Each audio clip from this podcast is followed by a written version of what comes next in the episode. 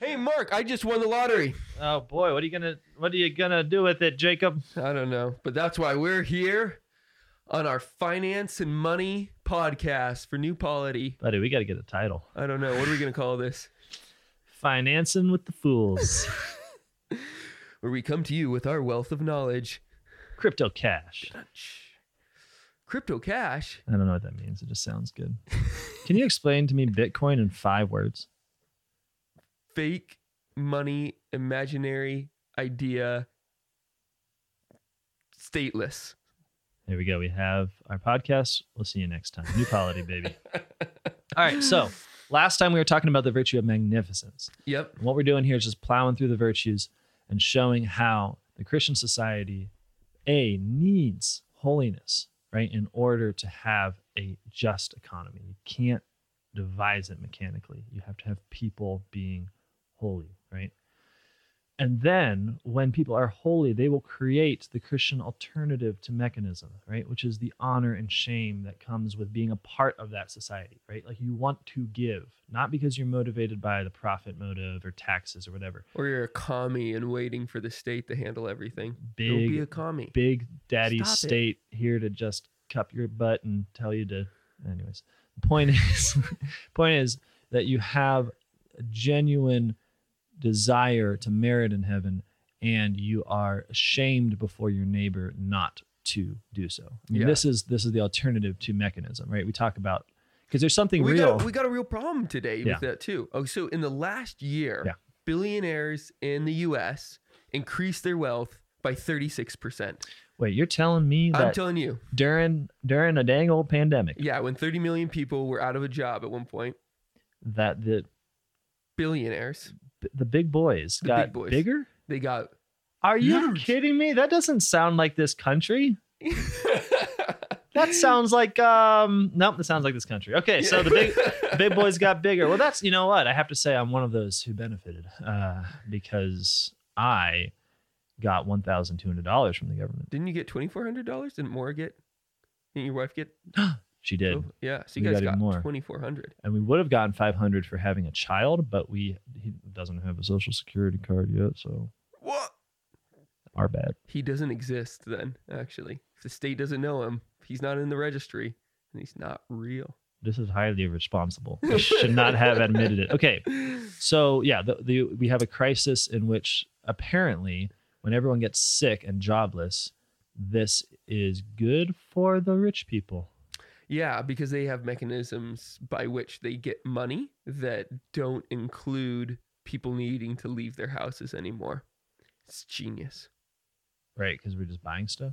Yeah. Well, and aren't they also lo- getting direct bailouts, like from the P P P loan and such? Well, we're getting direct bailouts, but and then everybody goes and spends them on corporation, like at, in, in, in job, excuse me, everybody got their money and then they spent their money at companies that are actually corporations that are owned by these billionaires. Right. Okay. Gotcha. And, and, and so meanwhile, well, because all the little ones were shut down. Yeah. All of them were shut down. They also, the, the, the loan, the, when we printed that two point five trillion dollars, the smallest percentage of that went to small businesses. They ran out of money within the first week. Mm. They, and then tens of thousands of small businesses closed. Yeah.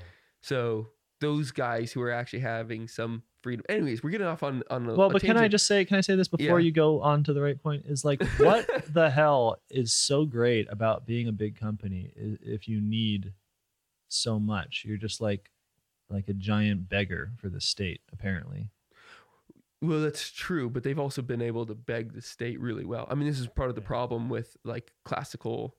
Uh, capitalism and, and it's totally like an issue with von Mises, who, you know, even amongst his brilliance in certain respects, like does not consider this the profit motive actually going down the avenue of what we consider to be politics today. Sure. It's like, of course, like if somebody's greedy and wants to get more money, then they're going to go and use the state to help them do that.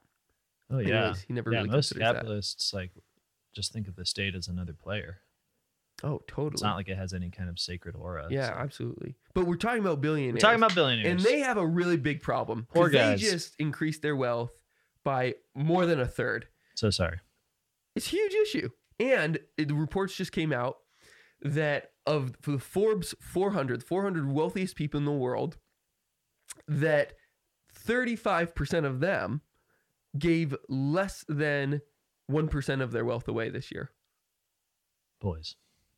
They are confused. They need our help. They need to know what to give their money to. And we are here for you. Heck yeah. So we're going to need to play the game. What do you do with a billion dollars? All right. You ready for this? Yeah. Let's go. Jeff Bezos, this one's for you, boy. Oh, yeah, because a lot of a lot of people have actually complained. Like, this isn't just like theoretical. Like, yeah. Like Jeff Bezos has. Um, um, He's tweeted out, "I need help giving away my money. Do you guys have any ideas?" Yeah, yeah. totally, totally. Um, and you said that thirty-five percent give less than one percent of their wealth, and the stats don't really get that much better going up, right? Oh, no, then, yeah. No, the majority give five percent or less. Yeah. Yeah. Mm-hmm. And and even like the average sits around four percent. Right. Which, like, if you're, so, if you're a Christian who tithes, that means that you are already giving more percentage-wise of your money away than billionaires, those who can really afford to. Yeah, yeah. Absolutely. It's tough. Okay, it so is tough. It's tough. And there's a, there's a few different things in there, like much of their money, like nobody really holds fiat currency, like U S dollars and bills. Like nobody does that because it's not a good store of value for them, and their their idea is to store their value. So to be able to actually have all this money in a liquid form so that they could give it away more freely means that they're going to have to sell a lot of things and yada, yada, yada. But it also means that they're probably going to have to distribute their companies a little bit better and give ownership to their employees more than they do right now. Mm-hmm. Anyways, all to say is that we need to give you a mechanism by which to, like, axioms of how they give your money away. Yeah. So, so the first one is tithe. Yeah. You just got a billion dollars. Awesome. one hundred million dollars right to the church. Boom, done. That's it.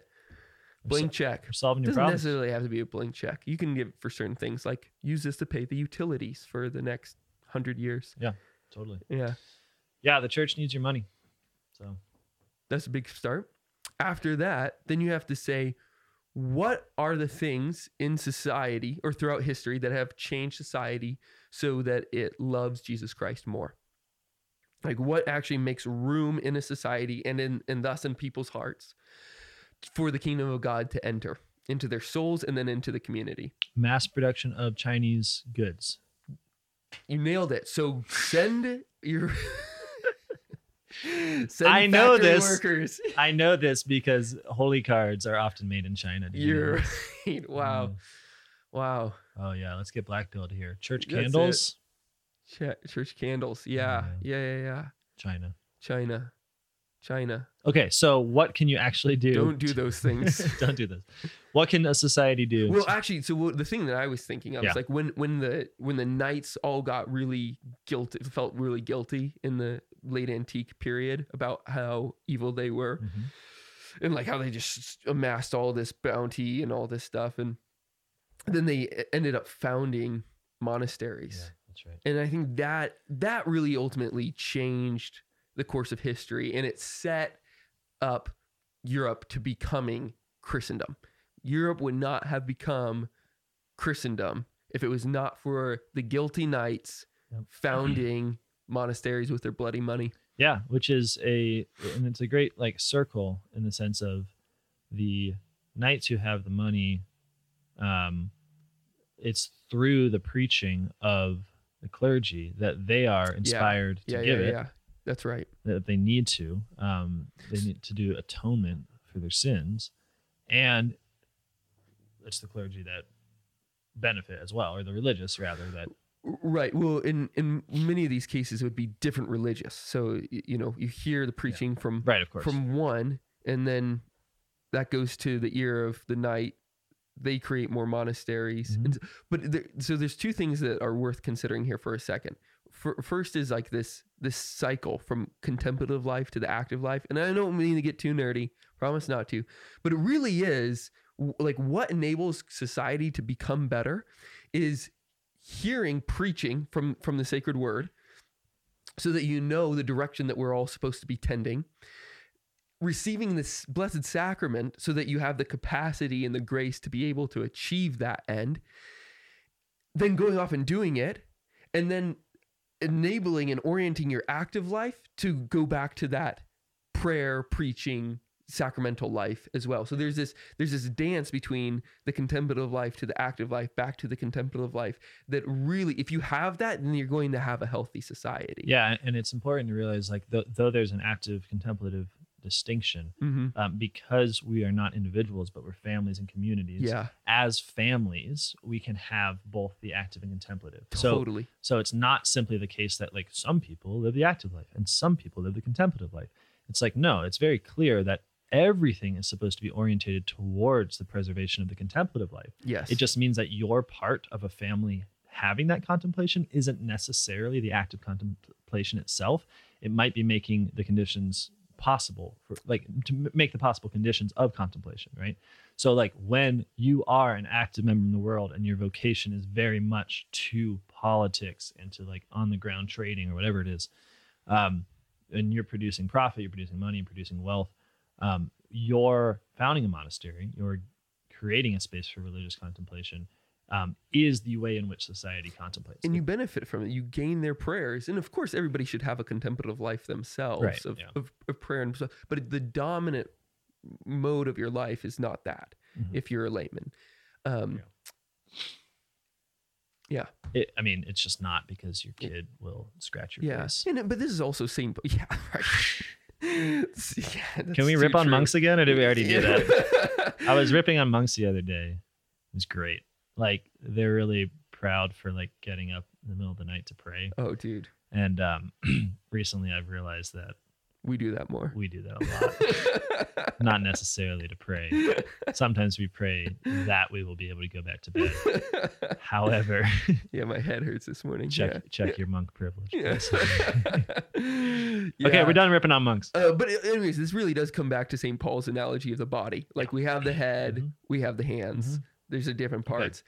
But we need to get, wealthy people need to be able to reform the actual, like, layout of a society so that we have that cyc- cyclical s- system yeah. of contemplative, active, contemplative, active, and all moving in unison with one another. Yeah. So found monasteries. Yeah, that's the first thing, and that's gonna that's gonna take a lot of money. Yeah, absolutely, and, and it won't happen without. I mean, this is all we all, we do this in concert, right? We're all part of the same family, uh, so it won't happen without the desire for people to join the monasteries. Yeah, exactly. Um, but you yeah. can you can do that. You can find that. God always calls. Like, even oh, when Elijah the prophet thought he was alone, he's like, "Dude, I have seven thousand others. What are you talking about?" Well, and what's really yeah. fascinating is, if we live in the age of the greatest accumulation of wealth that humanity has ever seen, mm-hmm. and simultaneously the age of the least magnificence that anyone has ever seen. Yeah, that's right. And and you can look at this in terms of our churches. Like, we build cheap, ugly churches, oh, even though we, we have, have cheap, more accumulated yeah. wealth yep. right, than ever before. And it seems to me that these things are totally interrelated. Like, if there is a vocations crisis, if there is a crisis in the religious life where mm. we're not having more vocations, mm-hmm. Um, surely in part it is because the very wealth by which we show forth the beauty of contemplation in the architecture of the monastery, of the church, um, is being culled. It's it's being yeah. held back. Yes. And and when we do use it, we use it to create ugly things. Why yeah. would you want to join a monastery that isn't beautiful? Oh, dude, because you literally have to spend the rest of your life there. I know. We're not going to do that. Mm-mm. So, give away, you start monasteries. So, tithe first, ten percent okay. gone. Boom. one hundred million dollars gone. Yeah. Start a, create a very, very beautiful monastery. It's going to be about two hundred million dollars. two hundred million dollars For yeah. the land, for the for the actual construction. You're, I mean, because you have to build quarters for them. You're going to have to build what will hopefully become like a basilica. Sure. You know, at least yeah. something super beautiful. Yeah, gra- and you're going to need land for farming. For Yeah, because, because also this is a good point, is that the monks actually have to have an active life too. Sure. You know, and this was the thing. It's like, we think about Saint Thomas, like the great thinker through the Middle Ages, like he, he was a busboy, yeah. you know? I mean, yeah. everybody had a certain productive job that they had to do. Yeah. And so I'm so, trying not to get, I like, I, I'm enthusiastic too, but man, the monasteries have to reform to be worthy of this stuff. Cause no, it's true. You can't be like just these stupid liberal academics, like, like, getting your endowment from like nineteen ten and just like eating off the fat of the land. I mean, like, gosh, man, like if you don't have a love of poverty, mm-hmm. right, and a work, yeah, like, and the monastery is just this safe space for you to like. But you can't play kind of a game of chicken and say like, sure. you if you get better, then I'll. You're give, right. You're you right. Know, no, no, like no, you're silly. right. I, I was being depressing and boring. Yeah, and you're right.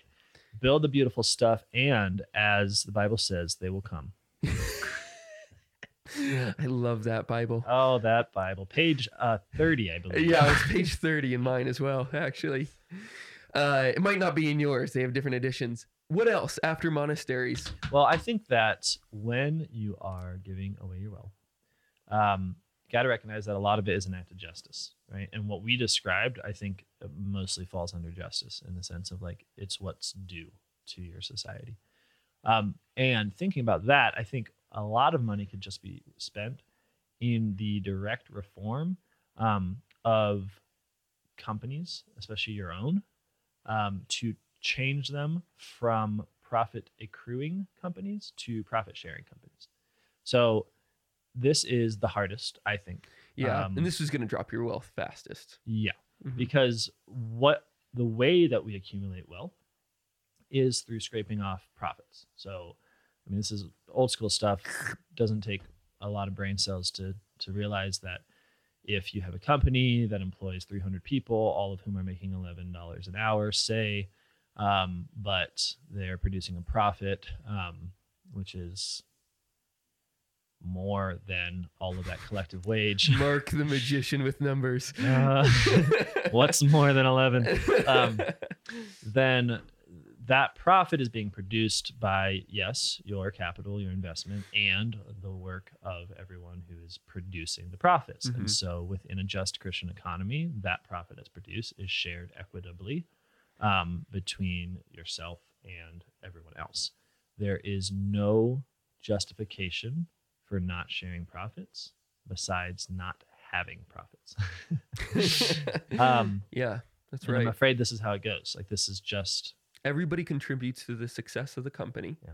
and therefore everybody. And then the blood is like it's still it's a body. It's a corp. You know, it's a corporation. It's a body, corpus. You know, and and the blood has to flow through all of it. I mean, you yeah. could not you could not have a, the success of the company without everybody there. And and of course, more yeah. people. Some people are much more important than others. Absolutely, and some people work much and so harder, they, and, and, and so they should and, get paid yeah. more in their salary. Yes, but do not make yeah. the perennial mistake of assuming that your having more money to invest in the first place is equals you being much more important. It does in certain respects. The thing could not happen without you. Absolutely agree. Mm-hmm. But the idea, and there's a real risk, right? There can be a real risk. Sometimes it's not a real risk, but there can be a real risk, right? In putting your investment, putting your money into this particular venture. Um, but to say, okay, and therefore I should get most of the profits. Yeah. Uh, it's unlikely. Maybe if your company has like three people and you're one of them, then that might make sense. But that's not usually what we're dealing with. No, it's right not. Now. And so, and so usually people track their wealth in terms of what they own. And so like your company's worth four hundred million dollars and you're now giving away all but fifty million dollars of it or something like that. So all of a sudden we're down. Yeah, you're super down. We're super down. We, we are, only have two hundred million dollars left. This isn't hard. Million left. Honestly, Jeff, Jeff Bezos, just make Amazon a, a, a employee-owned company. Yeah. Honestly, this one, I know that you're struggling to find ways to give this away. So just do it, man. You can do it. It's easy, and then you won't have the you won't have as big of a problem. I mean, you'll still have a problem. The monasteries will still have to be founded, but yeah, there's a lot there. Gosh, man, I feel like I feel like we're we're really getting somewhere, Jeff. You can do it, man. No, I, no one, one other thing yeah. I sh- we should know, and this is maybe they'll, they'll feel a little bit better about this. You should buy a, a, a beautiful home. Oh, yeah, yeah. You really need a beautiful home. And now there's there's a number of reasons why you need a beautiful home. And it's, one, so that people are directed to you for money. Yeah. like That's how, actually real. It's so true. It's like you if you live in a gated community in just this stupid McMansion, people don't even know that you live there. Much How more. Are they going to wassail? They can't wassail. You. Yeah. Yeah. It's weird. I lived in a in a small, it wasn't gated. It was like a suburban community in Virginia. And it took me forever to realize that they, it was illegal to beg there. So, oh, yeah. and we do this that most happens. Of the time. Like yeah. we, we create communities in which it's illegal for the poor to show up and ask for money. Yep. And then we do things like, oh, how can I give away my money? Like, what needs are there in the world? It's like, maybe don't create, don't live in a community such where needs are invisible. Yeah, absolutely. And so the and needs are depersonal. I mean, that's a huge problem. Is that impersonal? What, I think it would be the what, word. Did I say depersonal? Depersonal. Yeah. yeah. Well, depersonalize. I don't know. My English is good. Uh, well, that's that's a big problem because people say, you know, this guy needs money. I don't know who, know him from Adam. Mm-hmm. Like, what is he going to do with it? Sure. You know? Yeah. Right. My godfather had this hilarious story. He asked uh, C S Lewis. You know, they were walking out of a pub one day, and C S Lewis gave some some beggar some money. And Walter goes, but aren't you afraid that he's going to spend it on drink? And Lewis goes, well, if I kept it, that's what I would do with it. It's an awesome line. But but um, there's another reason to have a big house is that you can have a lot of people in it. Yeah. As well. And um, and that's really important is that if you have a big house, then you need to be using it all the time mm-hmm. as well. Because if you don't use something, then you don't really own it. That's the Catholic principle. Yeah. So, you know, use defines ownership. So if you have an ex, extra room, then you're actually sinning in terms of injustice. Yep. That you have something that can be used by somebody in need. Right. Or or to, to or to to put it more, because that, that's a little drastic. You could also say you're not sinning insofar as it's not used, but what you are doing is you have an obligation, given that you're not using it, to use it when asked. That's like, a better way to say it. Well, yeah. Just in the sense of like sometimes your guest room's empty, but like, but what you think about the early Christian practice of setting a place at the table um, for the poor, yeah, or for Jesus, mm-hmm. like if he should visit, mm-hmm. for Elijah, um, or Christendom says it's like a fitting and sweet practice to have a bedroom, um, I think with like a candle lit in it. I forget how it goes, but like basically like to have a place ready for Christ if mm. he should come to your door. Mm. And that's Christ in the neighbor, mm-hmm. right? So it's it's not simply, you know, like it, it might be an obligation for you if you really have a, an accumulation of disuse to go out and find, bring people to your home. Yeah. Um, but it could also just be like an actual disposition where you're ready, you're ready to take in someone that needs that's it. That's right, yeah. And I've always found the yeah. best way to avoid that awkward scenario of not knowing if it's good to give or if it's good to give money out is to already have given it, because then you don't have it to give and then you avoid the awkward scenario. It's so easy. Okay. So we've got, yeah, we've got a lot here. This is really good.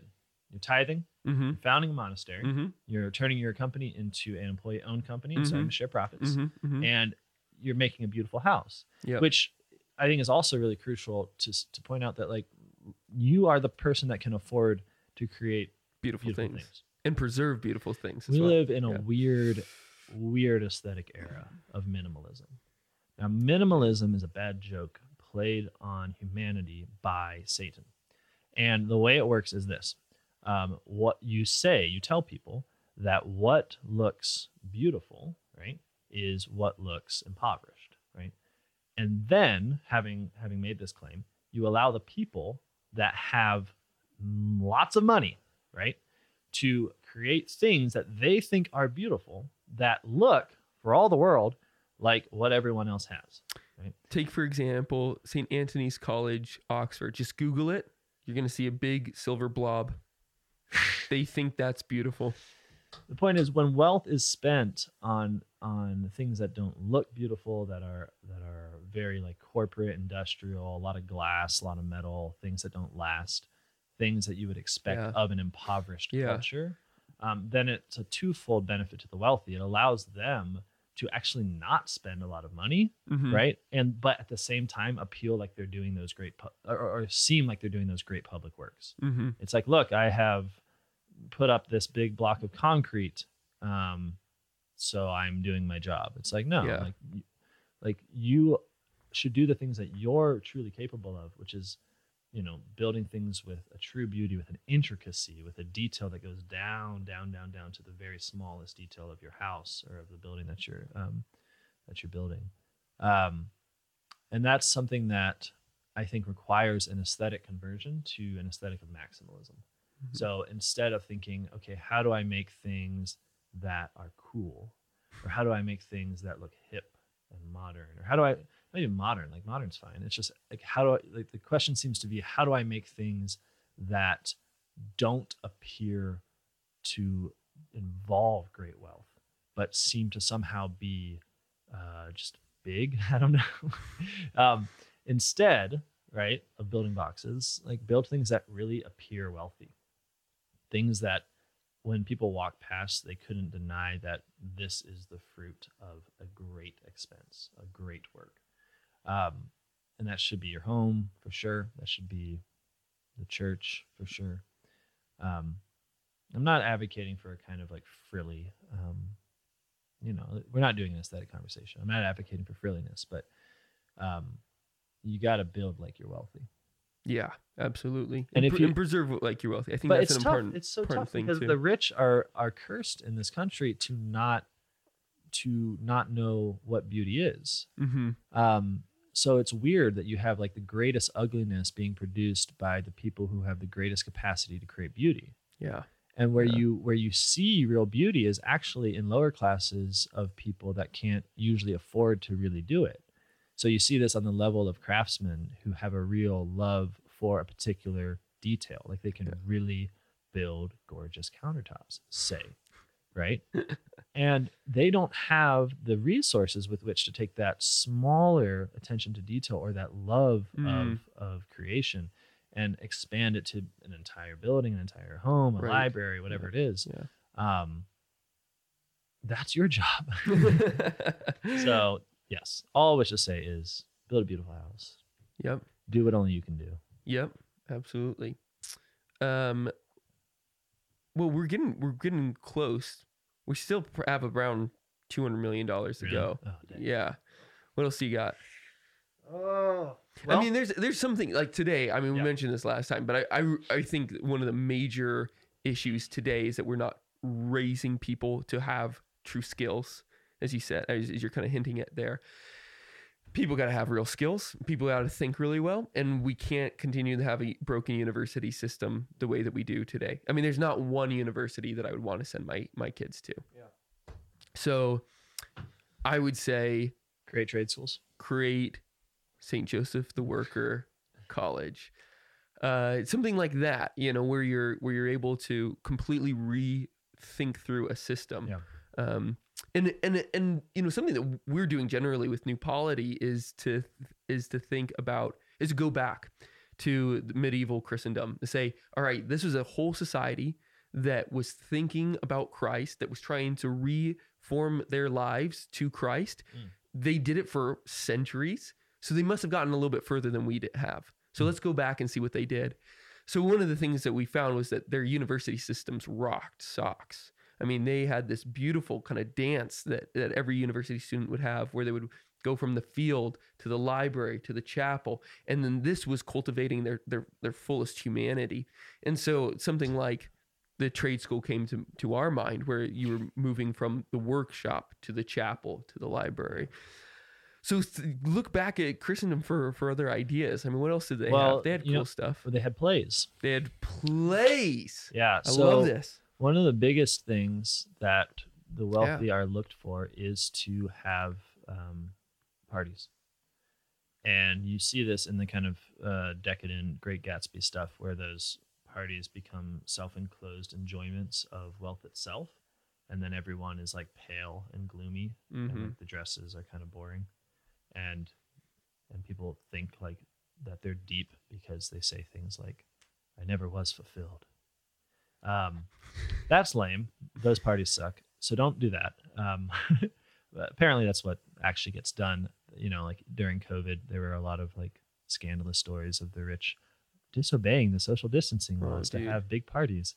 It's like, yeah, well, that's... they tested beforehand. They had immediate tests and then oh, they'd fly they? their chop their chopper to the next place. And then they would do immediate like COVID tests. And I'm doing this cause there's, they had to stick the little up thing nose. up their nose. Well, you know? At least there's that. Yeah. Wait a minute, you're telling me that wealthy had access to technologies that other people don't have during a time of crisis? It's generally true. That doesn't sound like our country. Oh, wait, yes, it does. Um, so, parties.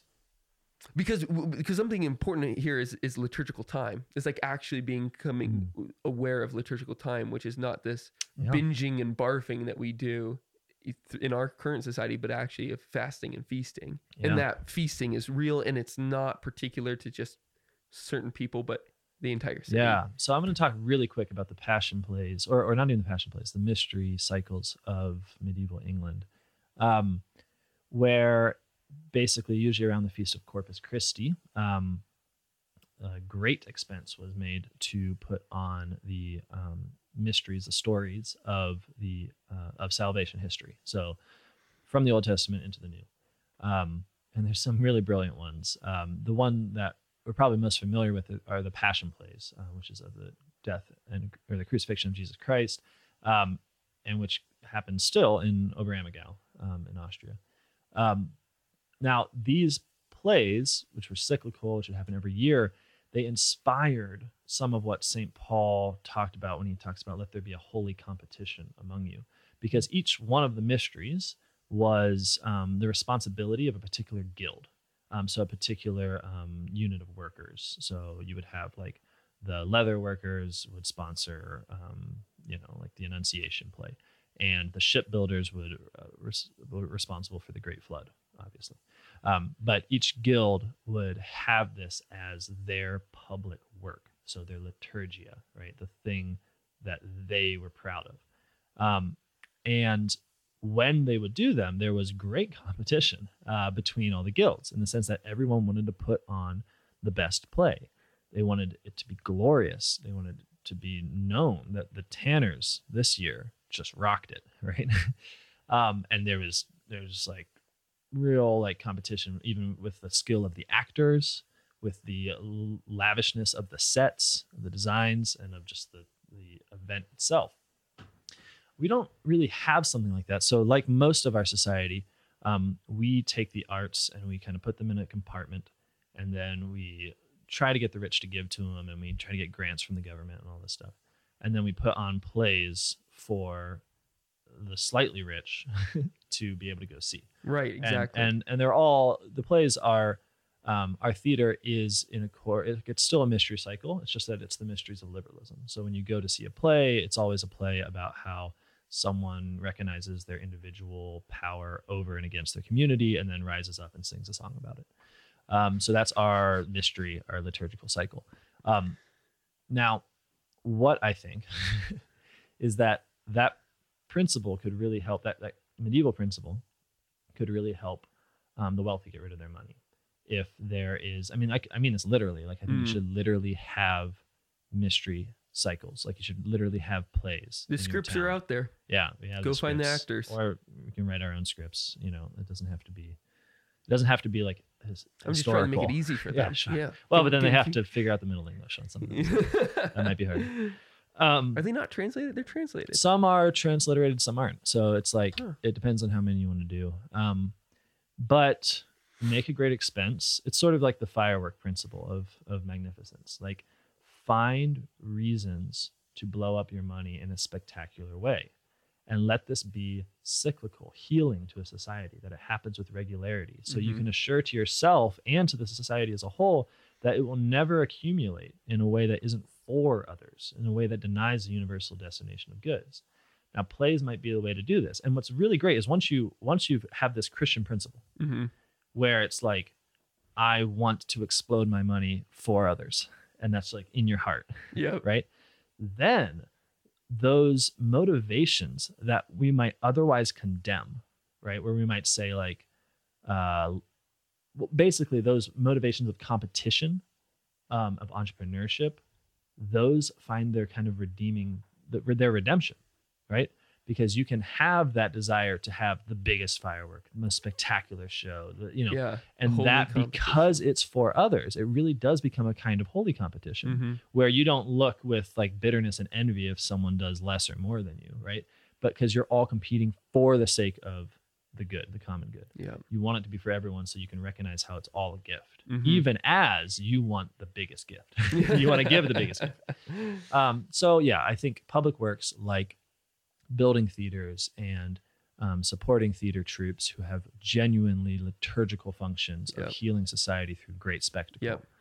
Um, I think that's crucial. Yep. And I think that that the wealthy should do it. In fact, I think it's it's only the wealthy that can do it. You know, here in our town, we have um, and we demolished uh, two of our three theaters for the sake of parking lots for other. Um, oh, no, it hurts, but for for other businesses. Um, no, th- those businesses are closed and the parking lots are empty. Yeah, but there's one left, uh, the Grand Theater in Steubenville, that um, a gentleman here has been tirelessly trying to restore to its former beauty, which mm-hmm. is a real. I mean, it's like Rococo plaster work. It's like.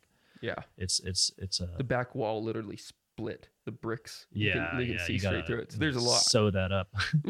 um, so it's it's literally something like to have a thriving theater and a and a troupe and the ability to have a place of communal entertainment by and from the people, and not just simply us giving money to corporations in California.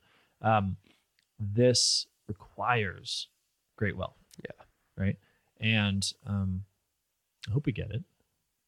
But this is my point. That's another thing you can do, is to look for grand festival um, that you alone can really make majestic, yep. magnificent even. Magnificent even. Um, and then do it. Yep. And that, that should get rid of a lot of money too. That should do it, yeah. yeah. So I think you've gotten the, the the idea. I mean, you could also buy up billboards and put sacred art on there instead of just that's gimmicky marketing. That's my job. Or just, yes, Mark School and That's life. The first thing I'm doing when I'm wealthy, guys. Or just tear them down. Just buy them and tear them down. It's harder. Yeah. It's harder. It's actually... Is it? Well, it's just that... protected? People own them. Well, you they, can buy them. That's what I'm saying. You Once can, you buy them from them... You can buy the land that's on it and then take it down. Yeah, that's what I'm saying. Yeah. So these could be things. If you're really struggling. And that would be, again, there's there's something... When people think about giving away their money, they often think about material needs. Yeah. And they're not thinking about spiritual needs. Mm-hmm. And we're never going to fix the material needs if we don't have the spiritual needs fixed, because we have created. I mean, Marx was right when he when he's talking about capitalism, that the that the wizard cast a spell and it and then the wizard no longer controls it. You know, we are stuck in the in this rut, but the system really is a dis, is just everybody having the same disposition of soul, yeah, towards de, uh, depersonalizing society. There we go. I got it right. Yeah. Uh, towards a systems approach, towards a constitutional approach, towards individualism. Mm-hmm. And the only way that that system is going to be broken is once people's dispositions are changed. So yeah. so there's a spiritual change that includes beauty in, in yeah. our exposure to well, it. Well, and it has to recognize that you are going to face Jesus Christ, and he's going to That's ask right. what you did with your money. I That's mean, right. It's weird that this is one of the few times where Jesus is very clear. Like, the use of money is his number one image of the use of capacity generally. Yes, that's right. right. So it's yeah. always in within the form of giving that talent, right? Yep.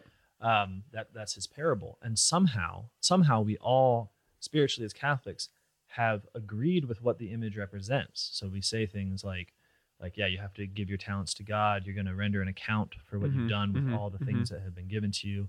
But we like exclude the the the meta image, the ur phenomenon, like the thing itself that Jesus uses somehow goes by the wayside. It counts for my soul, but not for my wallet. Yeah, exactly. It's like, wait, but he was talking about your wallet. Yeah. Literally, yeah. Like the re, and, and this is just um, uh, this is like a literary problem. Like, good metaphor is grounded in um, like the historic sense. So like, because it's true of money, it can become a good metaphor for other things, but it has exactly. to be true of money in the first place. Absolutely. It's not like, oh, well, he just meant it really for other things, so it's not true of money. It's like, that's precisely what would make it a terrible metaphor. Yeah. uh, you know, like, you can only say all flesh is grass if there's an actual relationship between the two. And the same thing, you can only say that money equals talent if, if it does, if it's a real example of capacity that's got to be used for God. That's right. That's so, right. So I think with what you're saying, you're only going to break a systems approach to money where you presume that it's going to be doled out by lawyers or markets or taxes or whatever, um, by recognizing that you're going to face Jesus for what you did with every dollar that exactly. you ever had. Exactly. And you will be condemned, right? If you used it for injustice or if you omitted to use it for justice, you will be condemned by the just yeah. judge. Um, and you will be praised and welcomed, you know, into the arms of Christ if you did it for, if you used it for the poor, right?